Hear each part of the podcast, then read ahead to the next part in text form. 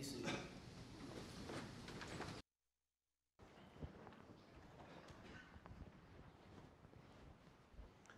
Amen. Good morning. It's good to see you all here this morning. Thank you for being here.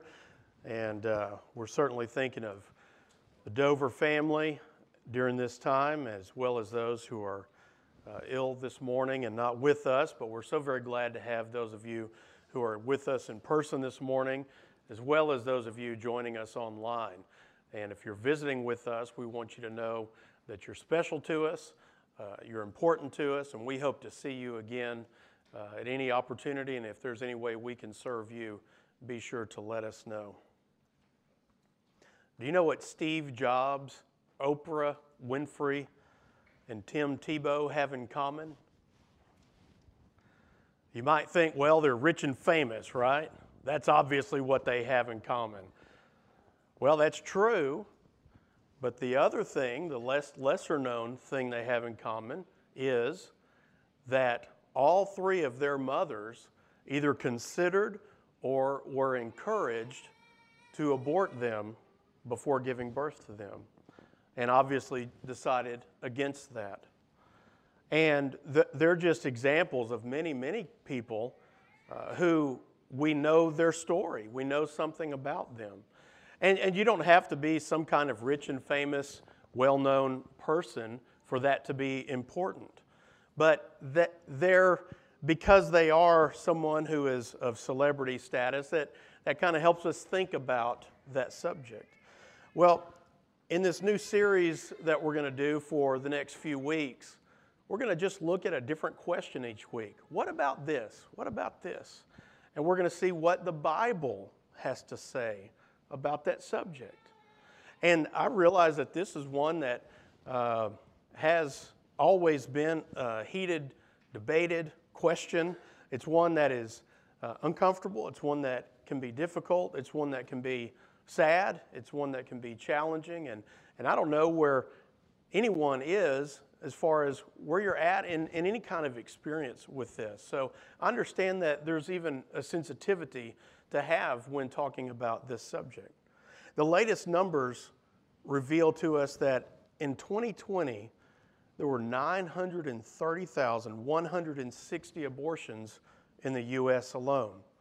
That's almost 1 million babies who were never able to be born and live their lives. Their lives were taken from them. So let me ask you does it make sense that you can be fined up to $5,000 and spend up to a year in jail? for breaking a bald eagle's egg, does it make sense that you can uh, be fined up to $200,000 or six months in jail for taking sea turtle eggs?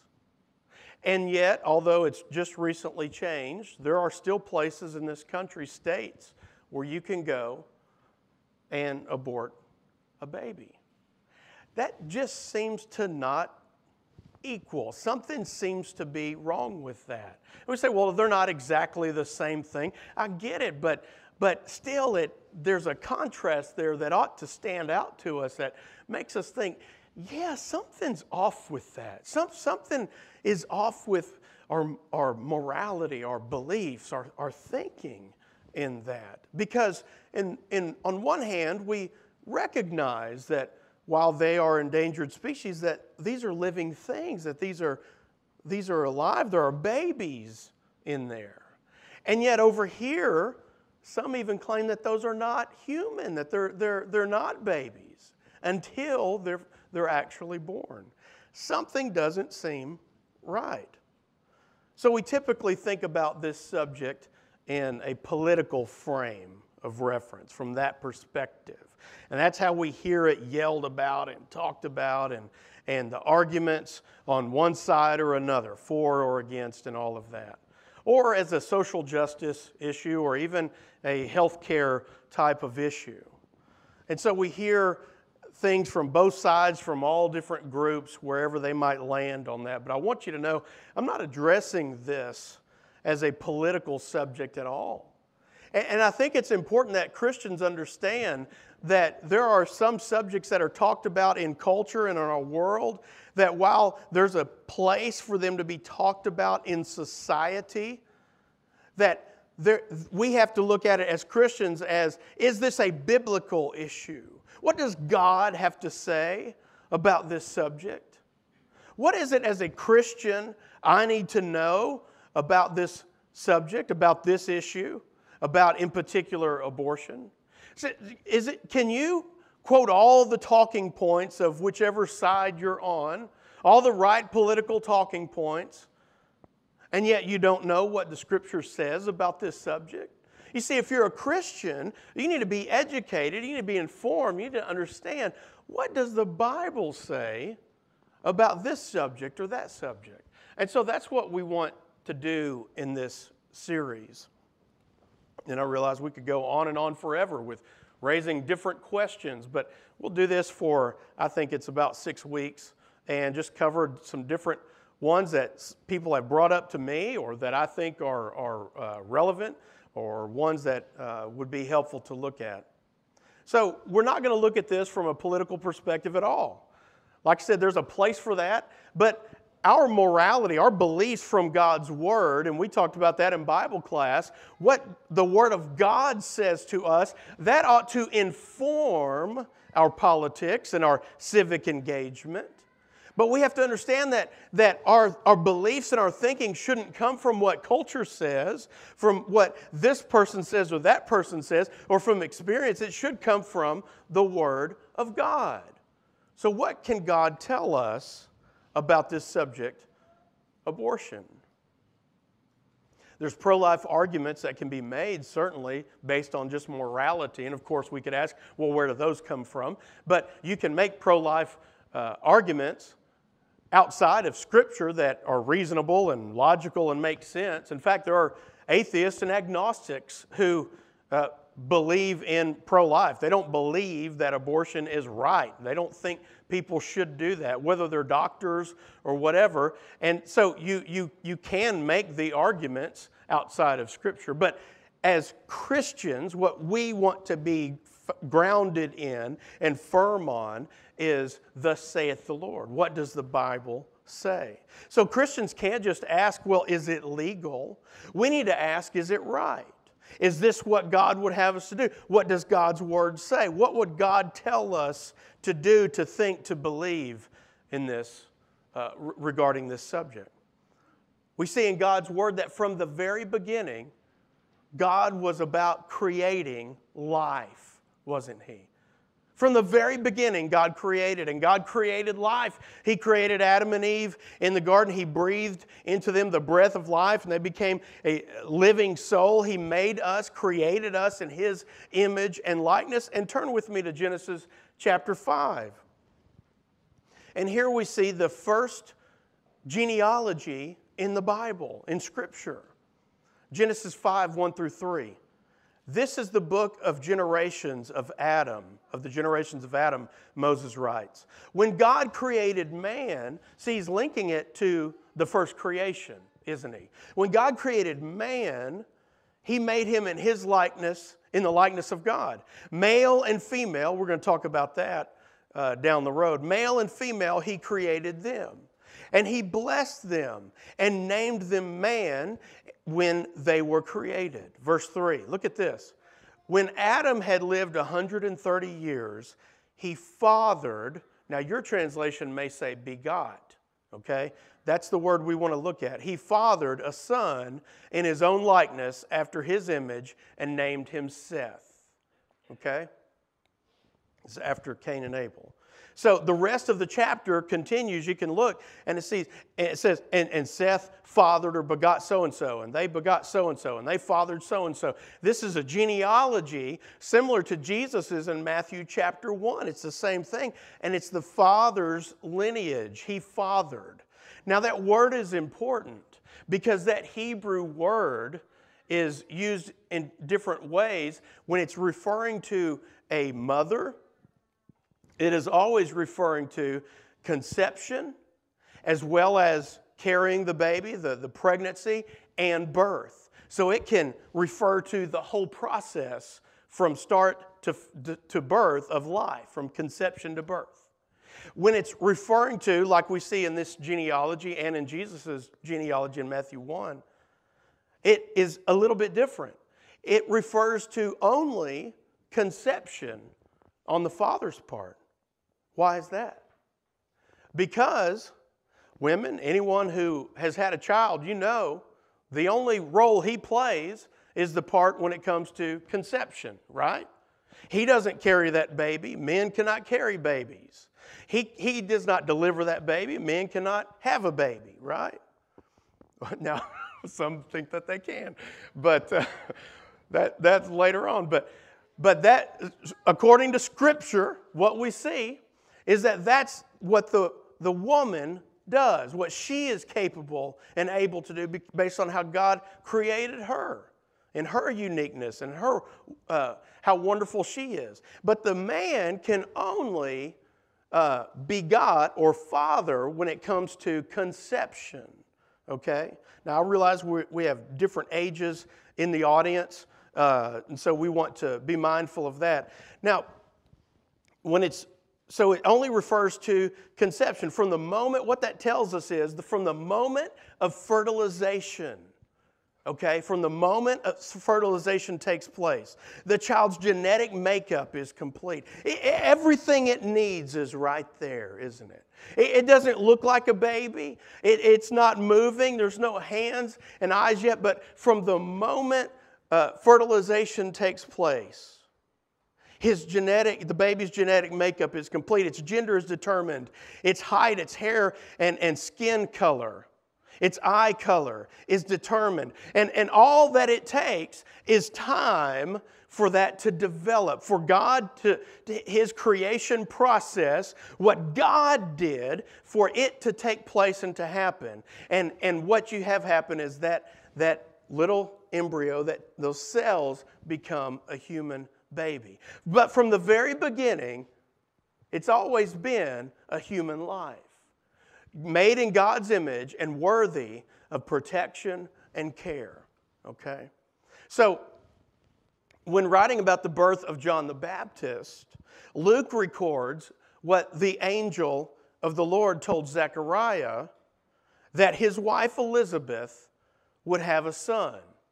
So look with me on this next slide in Luke chapter 1.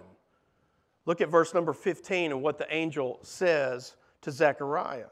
For he will be great before the Lord, and he must not drink wine or strong drink, and he will be filled with the Holy Spirit. And look at this even from his mother's womb. Do you see that?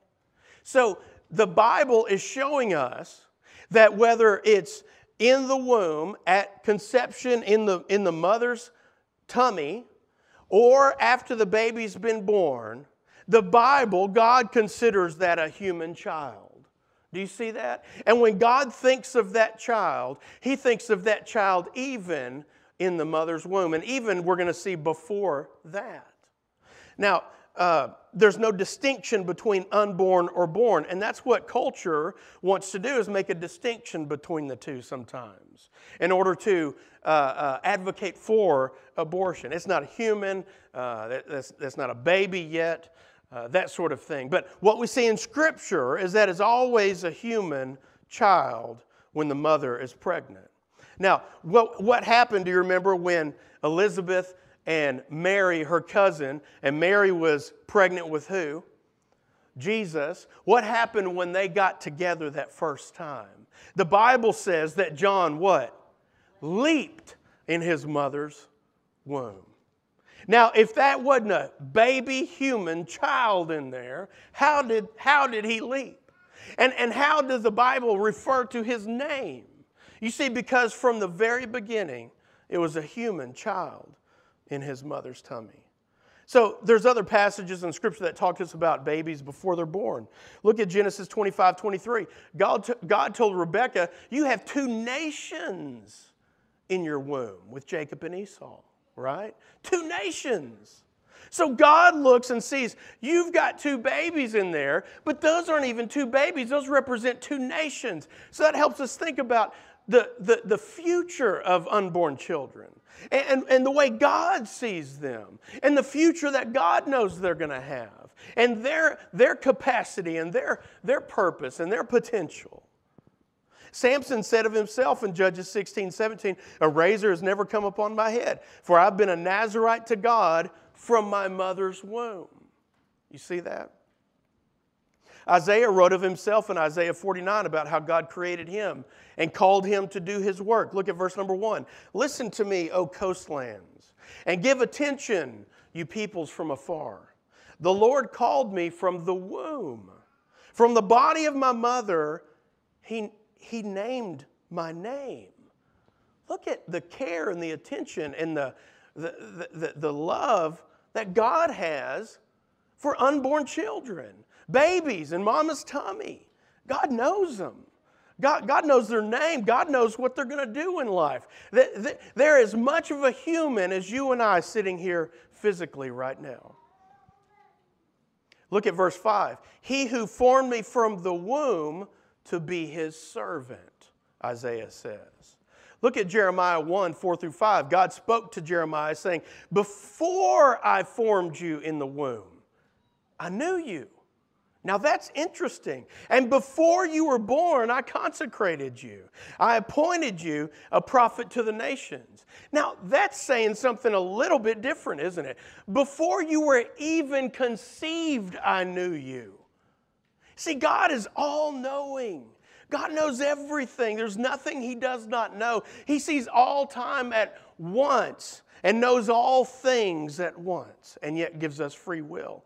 And, and so he knows what he's doing, he knows what he has done, he knows what he has set in motion to have done. And he says, Before I formed you in the womb, that tells us a couple of things at least that, that I formed you in the womb, he's saying about children. And before I did that, I knew you, Jeremiah. That says something about babies, doesn't it? Before they're born. Paul said himself that he was set apart before he was born in Galatians 1:15. Now, we see this interesting example in Exodus 21. Look, look at these passages there. That there was protection for a mother and her unborn child.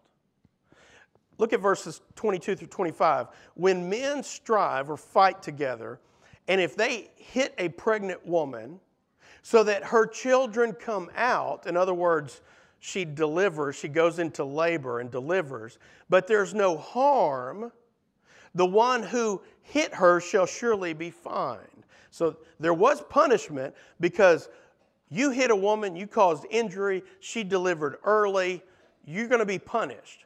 But look at this. As the woman's husband shall impose on him, and he shall pay as the judges determine. But look at verse 23. But if there is harm, then you shall pay life for life. If that baby is hurt, if that baby is killed, if the woman, the mama, is killed or hurt, you see, you shall pay life for life, eye for an eye, tooth for a tooth, hand for a hand, foot for foot, burn for burn, wound for wound, stripe for tri- stripe. In other words, if, if you hurt her or the baby, or kill her or the baby, you're going to pay. There's a severe penalty. Now, why would he just not say, if you hurt the woman? Because the baby it's understood in Scripture. It's not debated. No one questioned it. It was just known. Everybody knew it and understood it that that's a human baby inside of that mother. And it's that simple. It's not something else. You see, if it's not a, if it's not a human baby at the beginning, or in the first trimester or in the second trimester. If it's not a human baby until the third trimester or until delivery, delivery, then what was it before it became human? Eh, do we do that to any other living creature? Do we look at that eagle's egg and say, that's not a bald, baby bald eagle in there? Do we look at a baby shark and say, that's not a baby shark? Until it's born. No. In fact, we, if you watch those uh, uh, uh, vet shows on TV, and they have uh, we've seen a turtle, a dog, all kinds of animals go into the, to the vet, and there's something wrong with the mama. And what do they do? They do a sonogram on all kinds of different animals. And we saw one that was a big mama turtle. And what do you see? You see all those babies. They might be in an egg or they might be just swimming around in there. You see all those babies. And you don't question whether or not, is that a horse inside that turtle? You don't ask that. You don't ask, is that a sandwich? No one asks those questions. You know that's a baby turtle. You know that's a baby puppy. It just hadn't been delivered yet. But somehow we get to talking about human beings. Well, by the way, when God created us, he, he looked at his creation and said, It is very good. We look at the pinnacle of God's creation, human beings, and somehow we can't figure out that that's a baby human inside of there. We don't understand that. But we do. People just want to, you know, twist our mind. We want to do what we want to do, so we got to rationalize and justify to get what we want and convince people and push an agenda. So clearly, there was concern here in Exodus 21 for the life of the mother and the unborn child. Now, look at these other verses. Other scriptures speak to this. Exodus 23 7. Do not kill the innocent. Well, if anyone is innocent, it's that baby in mama's tummy, right? If there's anybody in the world who's innocent, See, you and I have done something, right? You've done something you got away with, okay? You stole some gum, you did something, and you're not innocent of everything, right? But that baby inside of mama is perfectly pure and innocent. And the Bible says, do not kill the innocent. Proverbs 6 17, the Lord hates hands that shed innocent blood. Isaiah 5 20, woe to those who call evil good and good evil, who put darkness for light and light for darkness, who put bitter for sweet and sweet for bitter. I think that describes uh, a portion of our culture and our world today. We call evil good, some people do. And say, you, that's not bad, that, that's actually good. And what you think is good is actually bad. It's like those street magicians with the shell game, find the, find the shell, and you're never going to win, right? Now, see, that's, that's not, it's, a, it's the Jedi mind trick. You think it's that, but it's really this. And all of a sudden you're thinking, well, maybe I need to go along with what culture says. The wave is going that way. The ocean is moving, and I'm just in it, right? Culture is the soup that you swim in, the ocean you swim in. So it's going that way, right? So it says that's what is true, therefore it must be true. Well, see, that's why you've got to decide what it is you're going to believe. Are you going to believe God's word or are you going to believe contemporary culture? Because it will not always be right. And guess what? As soon it's just like fashion. As soon as you catch up and you're able to get those new pair of jeans, guess what? They've moved on and your jeans are out of style. See, I, I, I just want to find some jeans. You know, you ever just felt like that as a parent? You get older I guess it's when you become a parent and you just like, where's just where can I go to get some jeans, right? Not those, not I want I just want some jeans, right? But as soon as you get that new thing, culture's moved on. Just like and that, that that's that's the same thing with cultural beliefs. You decide you're going to adopt that, well guess what? Now they're moving this way. Now they're moving that way. And so all you got to do is just sit there and float. What, what kind of person are you when you just float in a boat going wherever the, the wind takes you. That's not what a Christian does. A Christian has convictions and grasp of Scripture and understanding. And it doesn't mean you're mean and ugly and hateful. That's, that's not right. But it means you understand the Word of God. It means you're compassionate towards those who have experienced that. And you're loving. Why? Because you want all people to be saved and come to a knowledge of the truth, right? So you're not out to condemn people, you're out to love them and help them to know uh, your Savior, Jesus Christ. So, a couple of uh, more thoughts. All life, as we've looked at, is a gift from God. God is the ultimate and the only giver of life. And so, your life is a gift from God. Just like those celebrities I mentioned, their lives to their mama, she had no idea who they would be. but their lives were a gift to her. And, and whether she was almost deciding to abort her baby or she didn't and people were trying to persuade her, she didn't. And now, and now look at what her babies became in different ways and different things they've, they've done. Whether you agree with them or not, that's not the point. Those are just examples for us. So, creation itself establishes your worth to God. And if it establishes your worth, then it establishes the worth of all human beings, whether they've been born yet or not. Look at Psalm 103. Know that the Lord, He is God. It is He who made us, and we are His. We are His people and the sheep of His pasture. What did the psalmist say? It is He who made us. God created you. Not even mom and dad. God created you. You are worth something. That baby is worth something because God created that baby.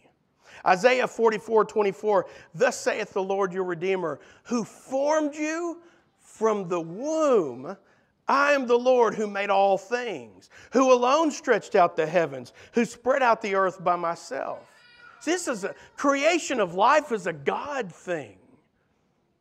Psalm 139, one that's familiar to us, 13 through 16. For you formed my inward parts. You knitted me. Imagine, I want you to imagine that. That's beautiful language. Imagine that. God literally knitting you together. And that's how you were created knitted me together in my mother's womb. I praise you for I'm fearfully and wonderfully made. Wonderful are your works. My soul knows it very well. My frame was not hidden from you when I was being made in secret, intricately woven in the depths of the earth. You, your eyes saw my unformed substance.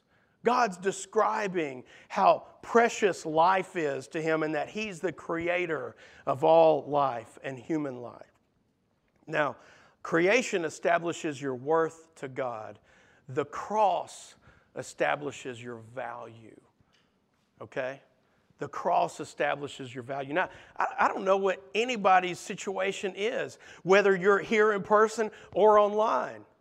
It's very likely that people in this audience and online have experienced in one way or another abortion in some way, right? And, that may be something that's very tender for you. That may be something that makes you very angry. That may be something that is very hurtful for you.